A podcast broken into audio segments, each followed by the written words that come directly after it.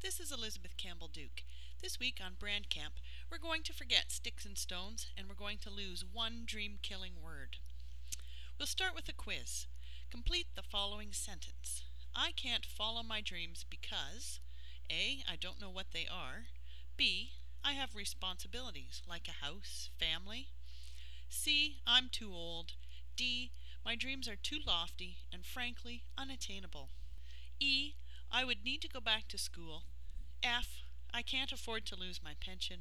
Or G. Other. Fill in your own blank. Try not. Do or don't do. That's from Yoda. Yoda distilled the first rule of almost every self help book down to this one phrase. In a previous post, I talked about moving from whiner to winner. Here's one little change to your thinking and speaking that will move you from whiner to winner give you a big payoff in becoming a dream following success. Can't is an excuse word that people use and accept from others to absolve themselves of responsibility for their choices. An easy out, perhaps, but it comes with a price that's just too much to pay. Yoda's not here, so I'll tell you can't is not your friend. I can't follow my dreams because, fill in your excuse here, is an overwhelming statement to you and to everyone around you. The negativity lingers like a bad smell. Blame permeates your being and keeps you down. Change can't to won't. When you change that one little word, the statement becomes I won't follow my dream because, fill in excuse here, and you magically put the whole problem into context.